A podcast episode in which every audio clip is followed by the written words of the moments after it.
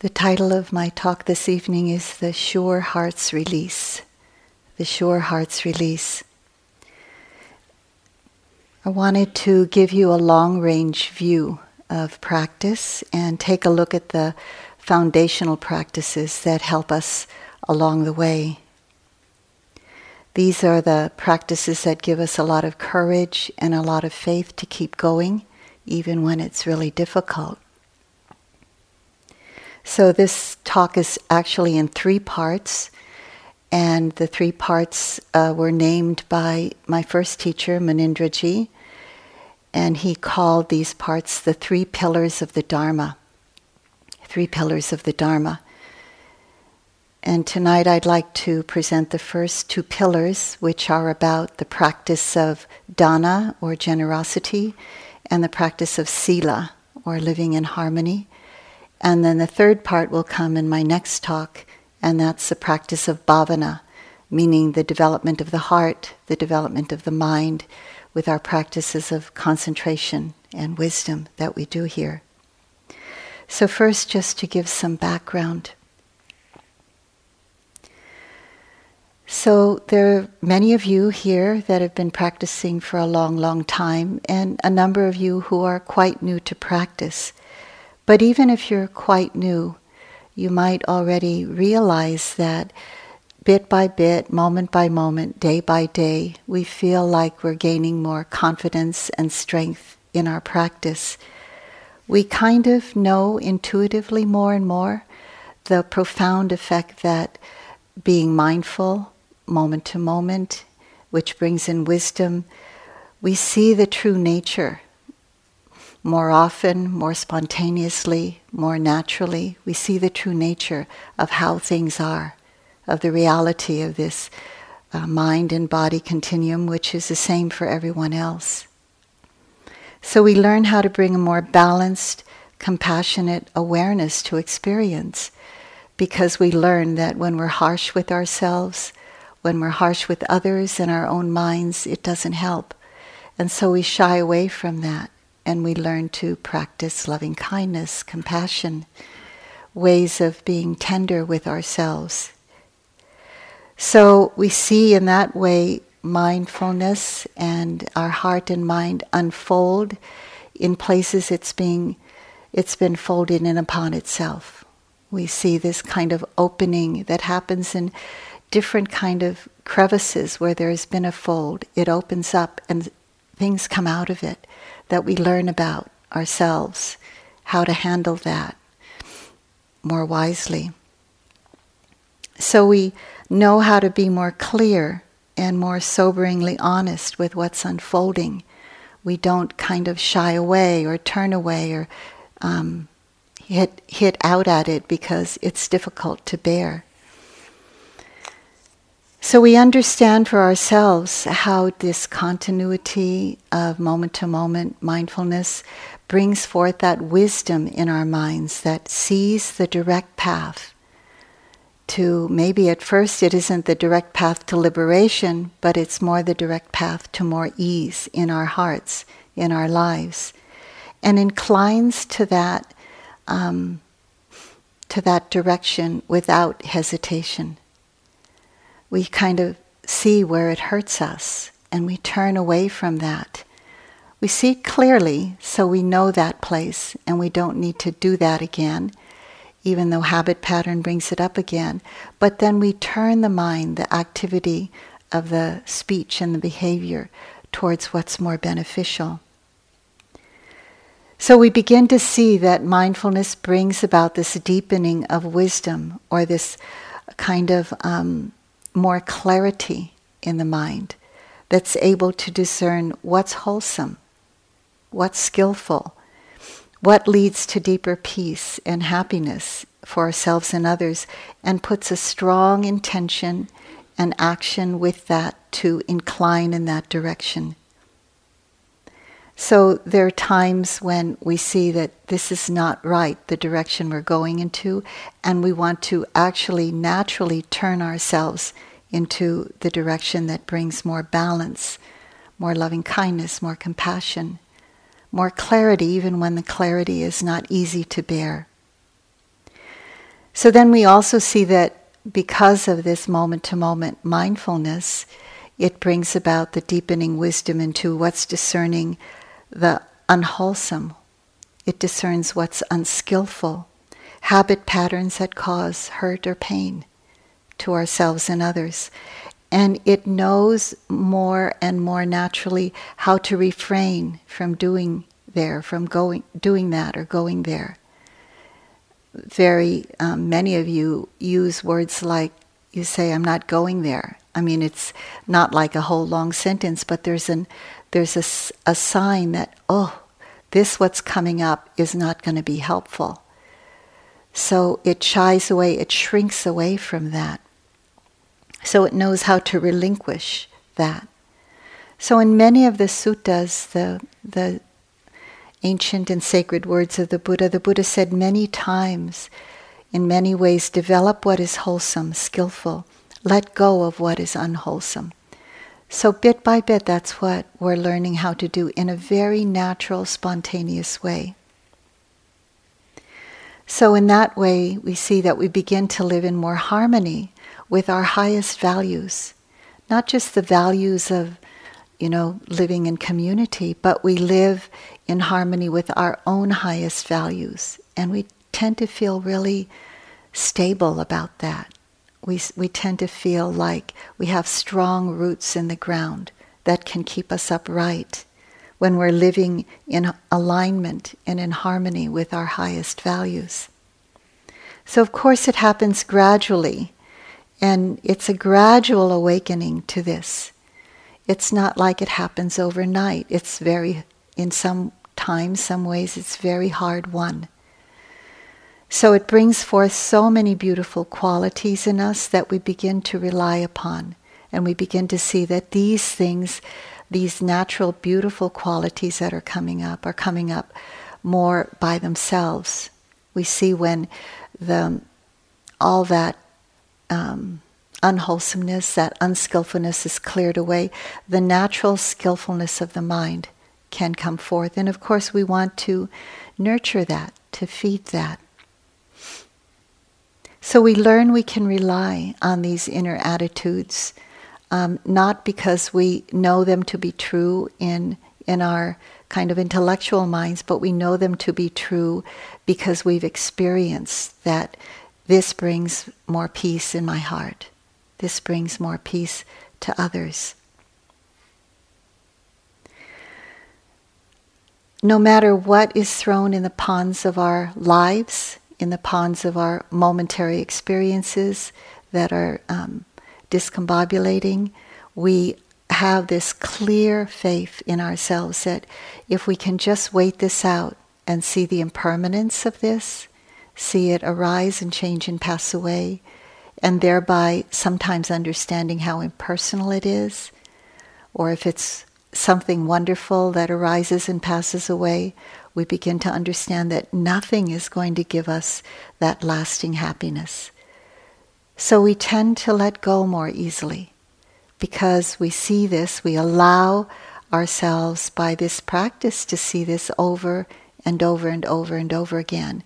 And that's what it takes. It's really not something that someone can bestow upon us or say that, now you're healed. It's like a kind of a do it yourself or do it your not self. If we really want to follow that. So the ripples of the pond in our hearts just settle back down, and in your own ways, you've experienced this one way or another, and you see that, okay, it's going to be clearer. And we can see the path ahead with more clarity. And we know more and more what to do. We're not confused by it anymore. We see the truth of life with stillness and clarity over and over again. So this wisdom brings about that deepening understanding that our practice produces refinements of happiness and peace that are beyond anything that we can gain in this world. Sometimes when we haven't experienced yet that kind of deep calm or concentration and we get a little afraid of it, we begin to see that, oh, this is just because it's new. We haven't experienced this before. And this is not something I can get in the world. It's just something I can get by understand, experience, by doing this practice. So when I used to practice in Burma with Sayadaw U Pandita, he used to say, oh, you're coming for the goodies of the mind again, you know. But not just that. It would be even beyond that, that he would encourage us to kind of cultivate the path to that. So that path is seen more and more easily. The happiness of the mind, the peace of the heart that can take place that doesn't have anything to do with the conditions of this world, that are beyond the conditions of this world. So we see that this happiness, these refinements of happiness and peace are not from acquiring or gaining anything, even Dharma knowledge.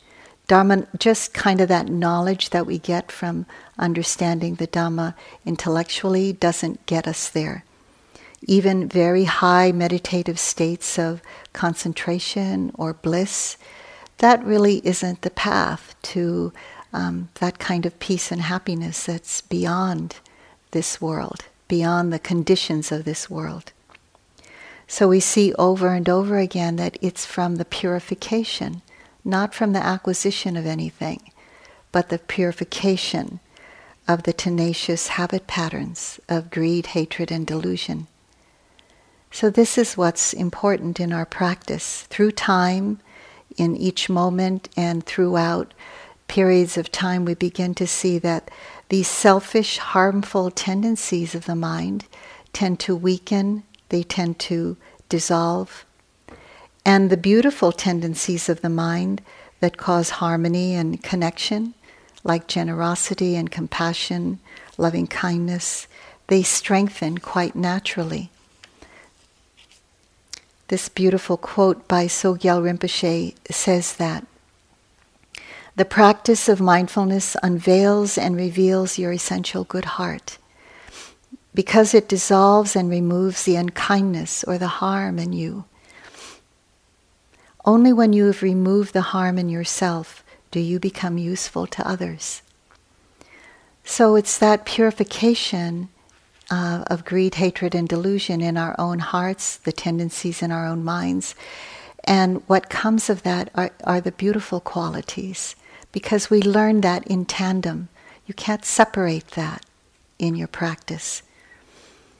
When we let go of greed, hatred, and delusion, the opposites arise and are developed. Generosity, loving kindness, unconditional loving kindness, and wisdom. So when I first started practicing, like all of you, I was searching for some peace. I had told you this story of coming to my first retreat and how that came about. And when I got to that retreat, I met my first teacher, Manindraji. And I was in my mid-20s, and by then I already had 3 children, and I was already a single parent. I mean, that is maximum dukkha. Single parent, 3 children, clamoring, active, you know. I had come from a terrible situation in the Philippines, from martial law. It's a long story, but my children had their own nursemaids, and I had a lot of help. And I was born into a poor family. And then I got into that family by karma, I guess, you know. It was the wish of my mother, and I followed her wishes. And that's kind of a long story too. So I was so young, and I was thrown into this, but then I had to leave, and I had the courage to leave that. And so my children were really rambunctious, and they were really like untamed. They got everything they wanted practically, you know. So I had to learn how to really gather my energy up and be a good mother. But I was completely, in the beginning, it was difficult, of course. You know, I didn't know how to do that in a way. But I learned, and I'm a natural mother in a way. So when I came to America, I really wanted to find peace. I really wanted some calm in my heart so I could do that for my children.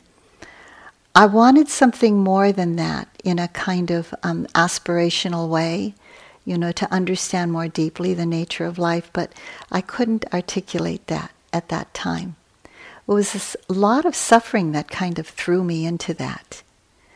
And so when I asked Manindraji, when he asked me, what did you come here for? And I said, well, my aspiration was for more calm. It was more for more serenity, for sanity, so I could see life more clearly. I wanted to be a good mother and a good human being, but I also wanted to understand life, like, what's this all about? How did I get thrown into this? And how am I living this out? Well, he made it clear to me at that time that all of those things will be experienced. A sense of calm in your heart, a sense of more clarity, and of course, you know, sanity. You kind of can understand what's going on more clearly and live in harmony with that instead of, you know, fighting it. But he made it clear to me that those were beautiful aspirations, but not aiming very highly in terms of the teachings of the Buddha. Because the Buddha made it very clear that what he was teaching was far beyond that. That the ultimate aim of the path of practice that the Buddha taught was not just for having a calm mind and living in relative peace and harmony. It was far beyond that. The Buddha's ultimate aim for us is to fulfill our potential, to realize that unconditional peace and happiness that doesn't depend on the conditions of this world being in such a way that it gives it to us all the time. He talked about the unshakable deliverance of mind that was beyond what can be known by the intellect. And so he called this, in different ways, but in one way, the sure heart's release.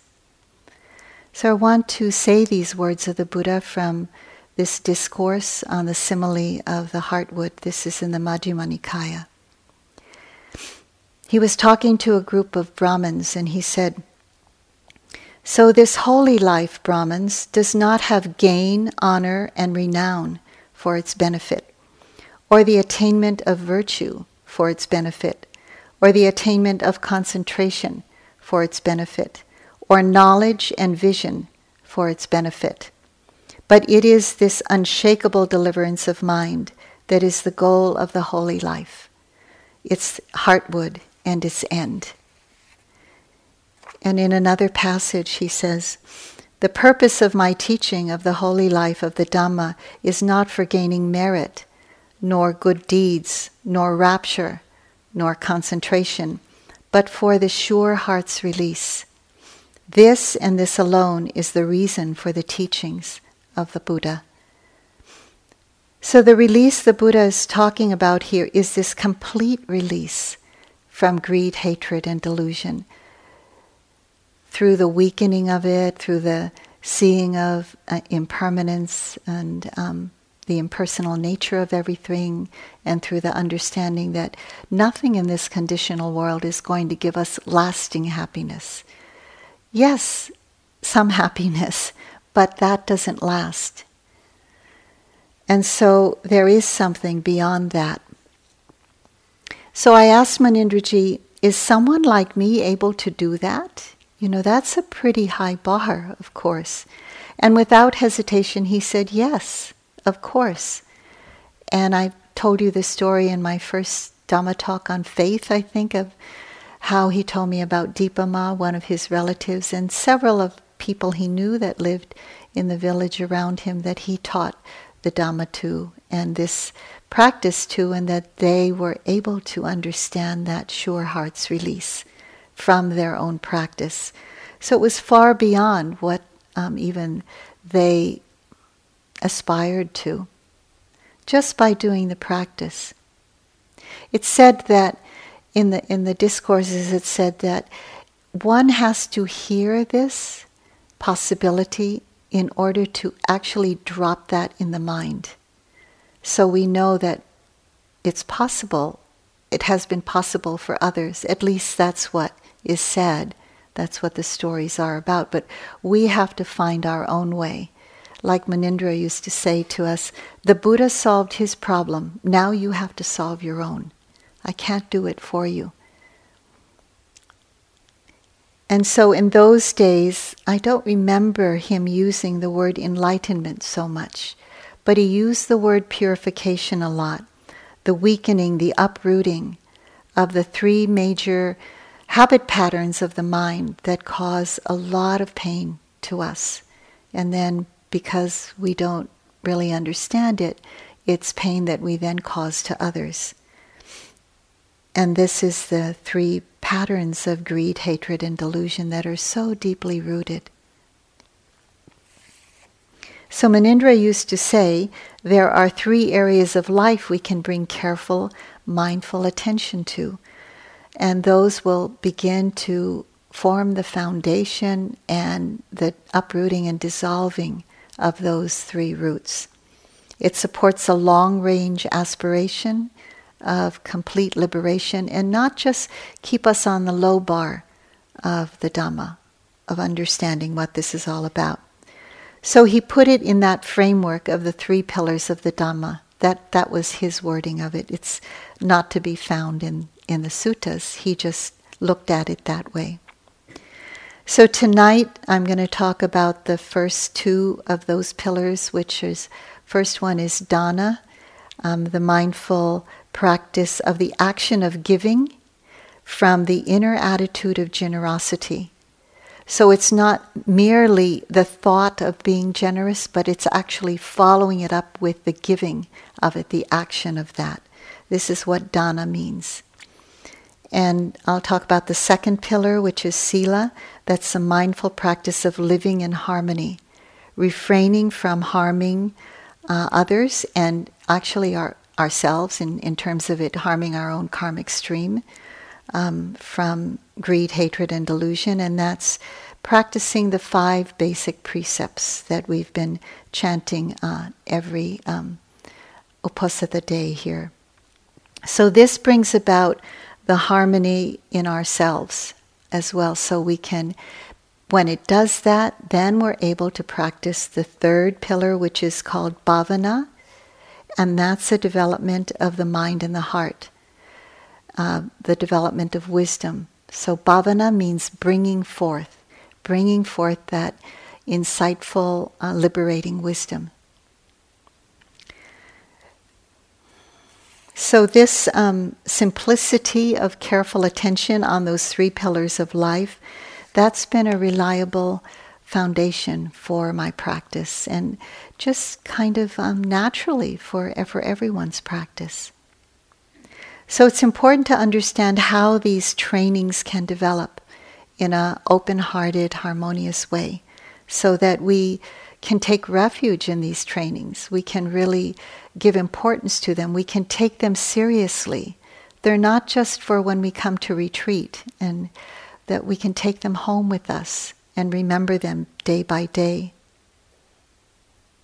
They're about our harmonious connections with others, which then kind of continue to re-engender that harmonious connection with ourselves, to really understand that we're living in harmony with our highest or our deepest values. And we're not just chasing after what gives us pleasure over and over again, but what are our highest values? So how can these become wholesome, positive forces guiding our lives? When we connect with others through the practice of dana, which I want to talk about first, it gives us that connection through, connecting with others through our generosity. And then when we connect through keeping the precepts, it's also like a giving, because we're giving others a sense of safety. It brings a deep sense of well-being to others and to ourselves when we do those two acts of connection. Through giving, through dana, through sila, through giving of safety to others. And we notice that our mind isn't plagued by regret. So I don't know about you, but maybe you can remember back to when you first came on retreat, and maybe times that you thought you had memories from being in your life, and you sat with those memories. And sometimes memories for me would come up of how maybe I said something or I did something that wasn't quite right. And it would cause me like a lot of vulnerability and shakiness in my practice. I wouldn't feel like totally settled. And so in time, I could work with that forgiveness of myself, maybe forgiveness of others if they harmed me in any way. So my mind became less plagued by regret when I could carry that dana and sila out into my life. So when I came back into practice, I didn't have that sense of maybe unworthiness. It was more of a seamless thing. I could come into my practice life in retreat and feel really settled in my heart. Not all the time, but sometimes, and more times, more and more in my practice. And when I could go back into my life, I could feel a deep sense of settledness there, where I knew I could rely on those places that would bring me to more skillful action. So it takes training. It's not just a matter of, you're right, not just a matter of agreeing with the Buddha or agreeing with the Buddha's words, but it actually takes practice to do that, refraining from doing harm when we feel like saying something, giving when we have that impulse to give in any way of our monetary or material resources, or ourselves, of our time, our energy. So this is about training. This is from Tibetan Dzogchen practice, the heart essence of the great perfection. Now in our day-to-day lives, we know that the more stable, calm, and contented our mind is, the more feelings and experiences of happiness we will derive from it. The more undisciplined, untrained, and negative our mind is, the more we suffer mentally and physically as well.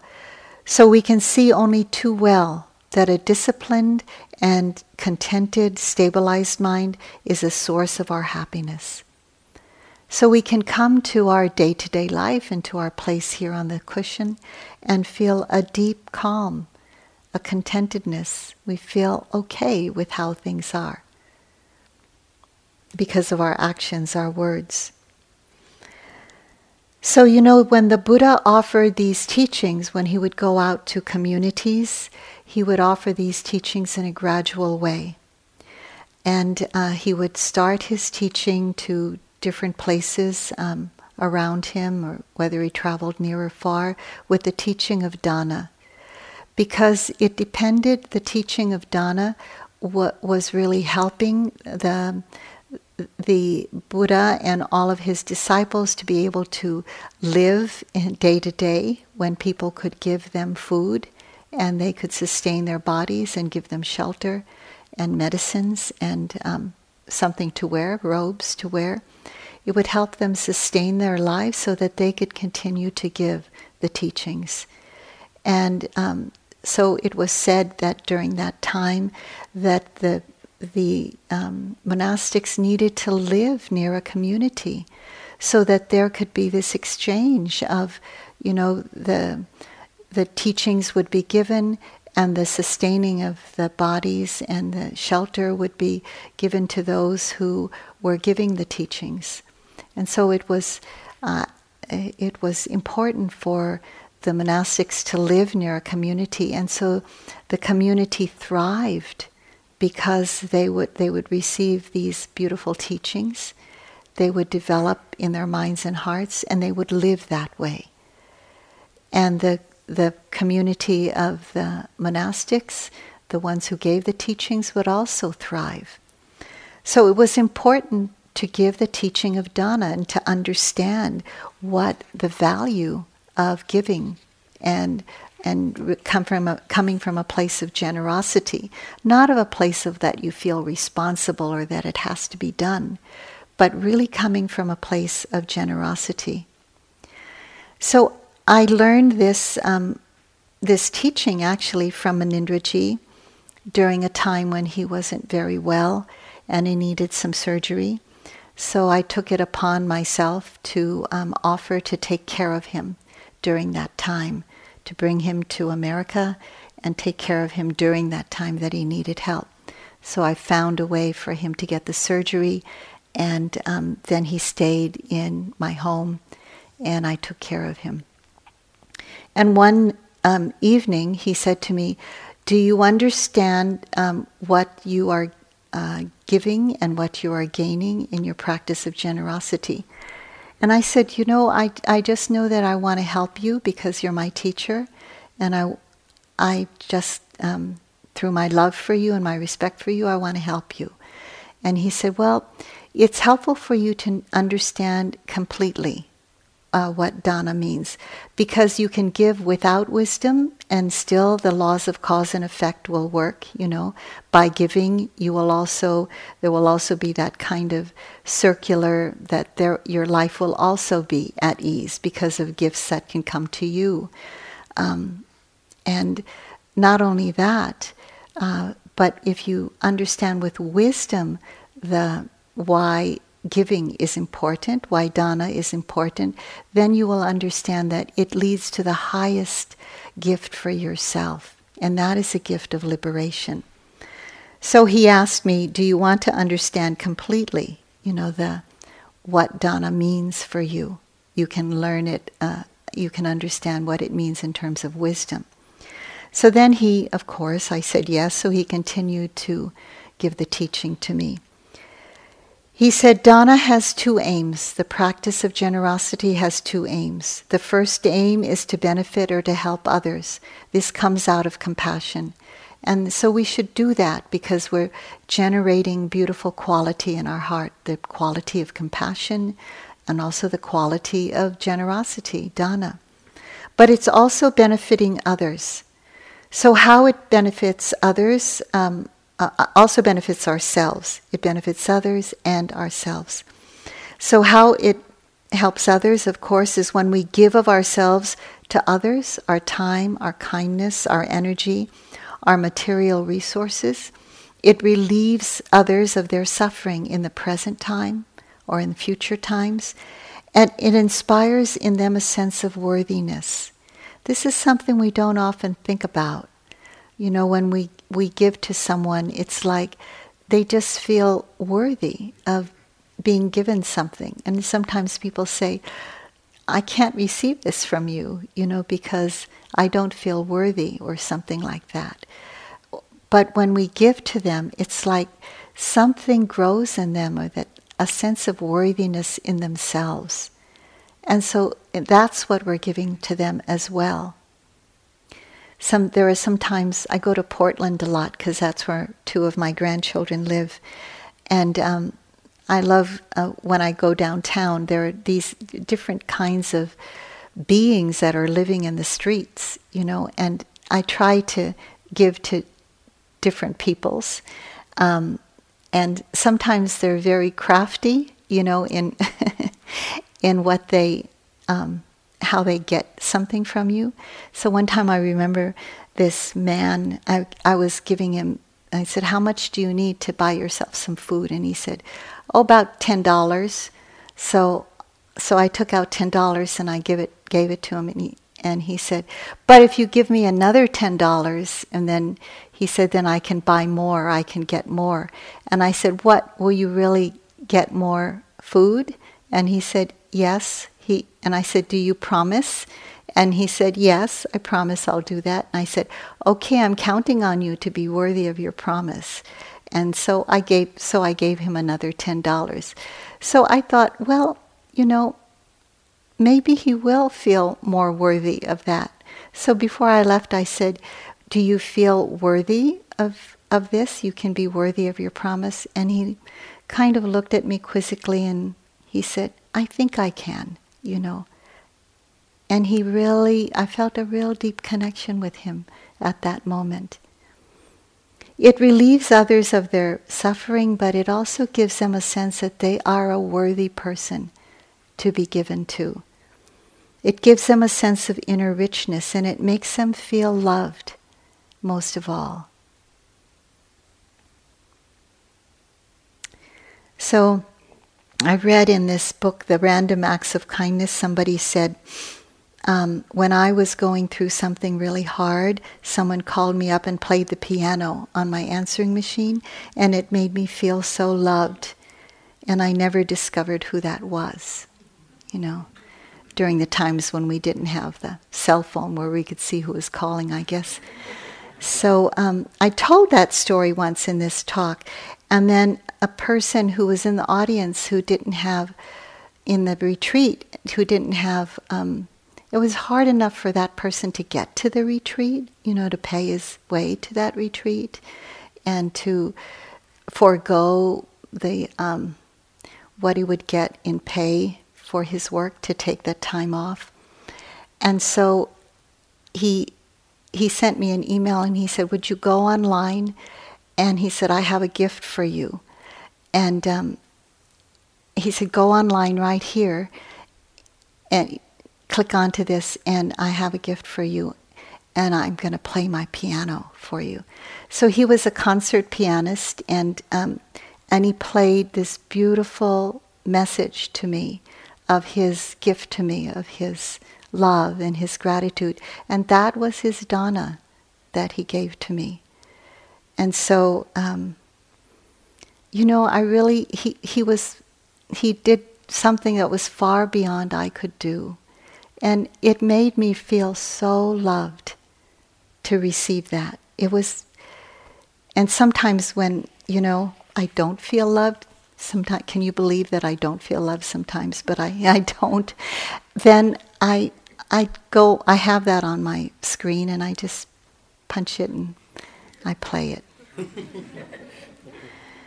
So, you know, the Buddha said, if beings knew as I know the results of sharing gifts, they would not enjoy their use without sharing them with others. Nor would the taint of stinginess obsess their hearts. And even if it were their last and final bit of food, they would not enjoy its use without sharing it if there were anyone to receive it. So, you know, Manindraji, when he was staying at our house at that time, of course we would offer him things to eat, we would offer him food, and so he wouldn't take the food unless it was offered. You'd have to offer him the plate or give it to him or put it in his plate. And once it was offered, then it was his.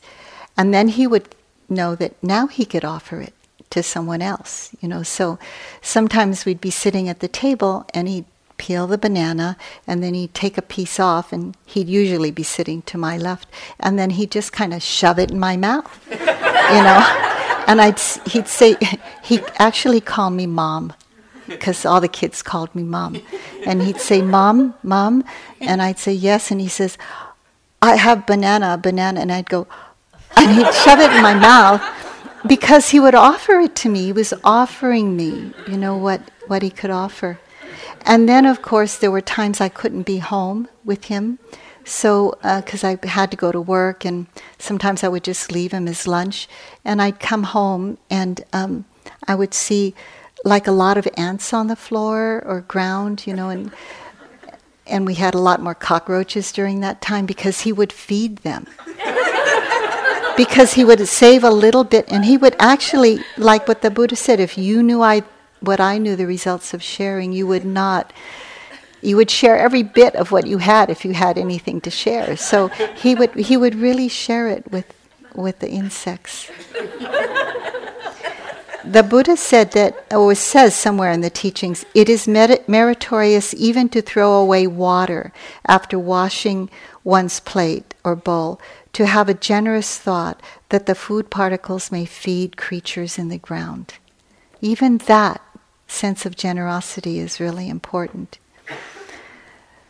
So that's, helping others. And then the second aim is to help ourselves. So it supports ourselves in this giving, because it understands that we're supporting our own well-being. We're developing wholesome states of mind. We're developing loving kindness, that connection with others, compassion. We're happy because we see others enjoying, and they also have gratitude. When we give to others, we see the gratitude in them, and we're happy for that. We're developing equanimity because we can part from what is ours. That's a source of equanimity.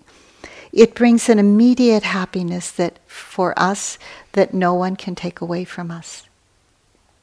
So beforehand, there's the intention to give. It's so surrounded by happiness when we really experience that in ourselves, that beforehand there's the intention to give. Then at the moment when we're giving, there is that happiness before and during, and then afterwards. We think about it, in the metta practice, when we ask you to remember your own goodness, you might remember your acts of giving. And then when you remember that, you're also happy. It's simple. It's very, very simple. It's not, Manindraji used to tell me, you can study all you want, all the suttas, and it's good to study. But if you just keep it really simple, you can develop the deepest peace. These people that he taught did not study and were able to split hairs and kind of understandings of the Dhamma, but they really developed a deep peace and contentedness in themselves. So it brings immediate happiness no one can take away, and it really helps us to see that by giving, we're really contented in ourselves, because we feel rich to be able to do that. We have a richness of the possibility of developing those beautiful qualities. So when one gives, U Pandita would know when we would come to give meals at a retreat, like many of you have been offering your generosity there, feeding all of us who are practicing and guiding and teaching. So this is very, very important in terms of understanding your own generosity and where it's leading to.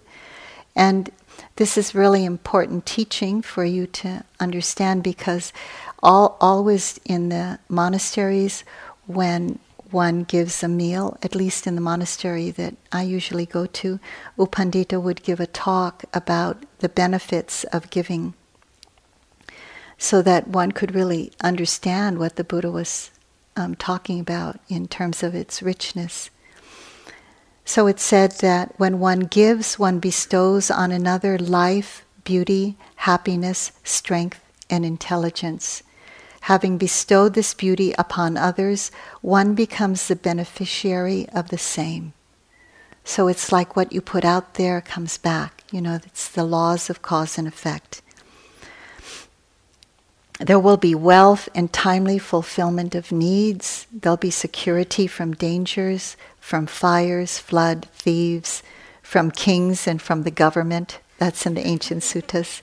One can live with abundance. One lives with abundance. And this comes from a lot of the beautiful teachings all over the world in many traditions. My aunt was a very devout Christian, my Auntie Esther, and she would always say to me, cast your bread upon the waters, because a casserole will come back. She was really into giving, and she lived her life that way. So the far-reaching benefit and result of the practice of giving and generosity is the development of a heart and mind of non-greed. That's the opposite of greed, of course. The benefit of that is having that heart that's not greedy, that's not holding on. it becomes easy to let go. Utejaniya says that it's giving away your greed. Oh, I heard Joseph's talk just recently, or maybe I heard it in person, where he said that nowadays he sees the benefit so clearly of generosity that any impulse he gives to greed, he gives to giving, he doesn't ignore it. He acts on it because of the power of that action.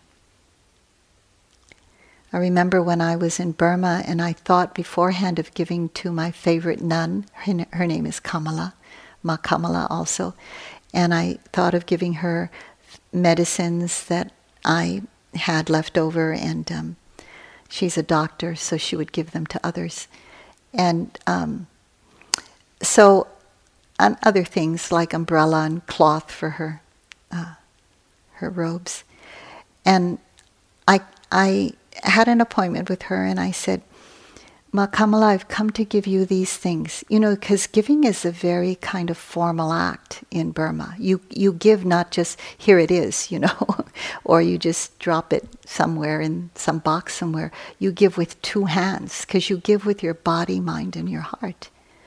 So I said, I'm giving you this out of my gratitude for your help, and with my whole heart, but it's so small, you know, I don't have a lot to give you. And she said, Kamala, do not say that. Do not say it's so small. The intention to give, she said, Chaitana, that's intention. Chaitana is powerful. Chaitana is strong. Every intention you have to give is feeding your own heart and mind with non-greed.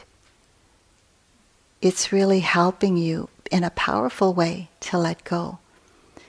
So always remember that from her.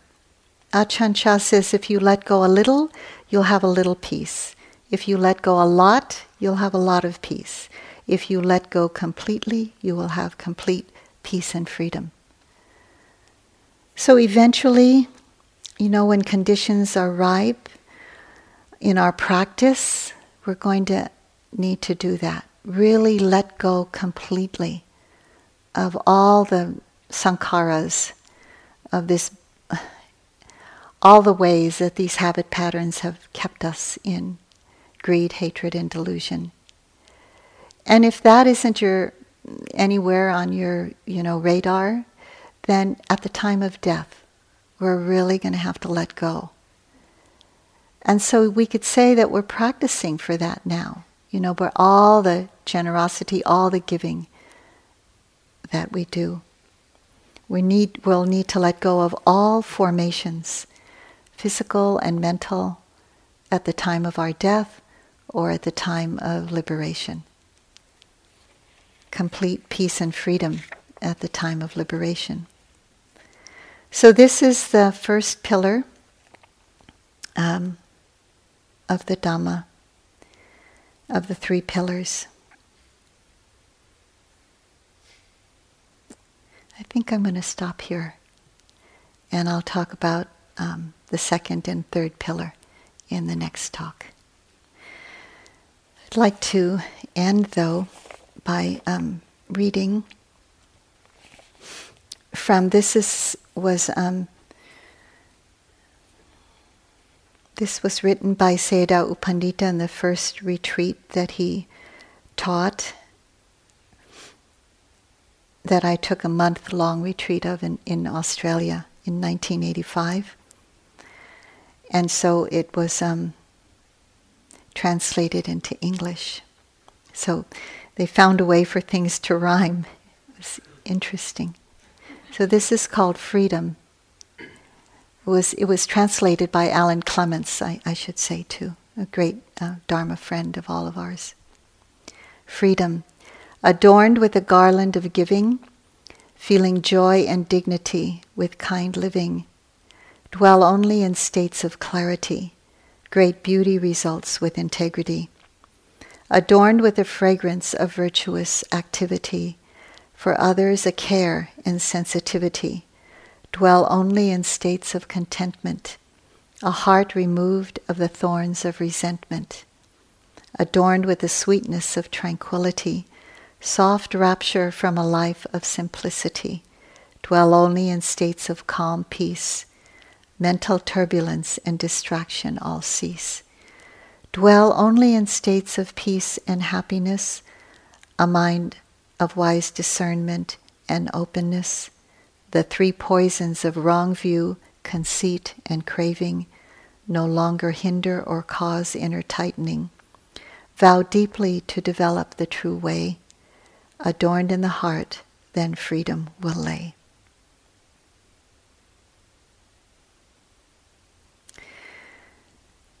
So may these contemplations lead to your highest welfare and benefit. Thank you. You have a little more time to do some walking or get a mindful cup of tea.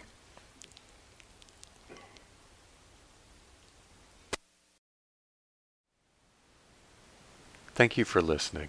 To learn how you can support the teachers and Dharma Seed, please visit dharmaseed.org/donate.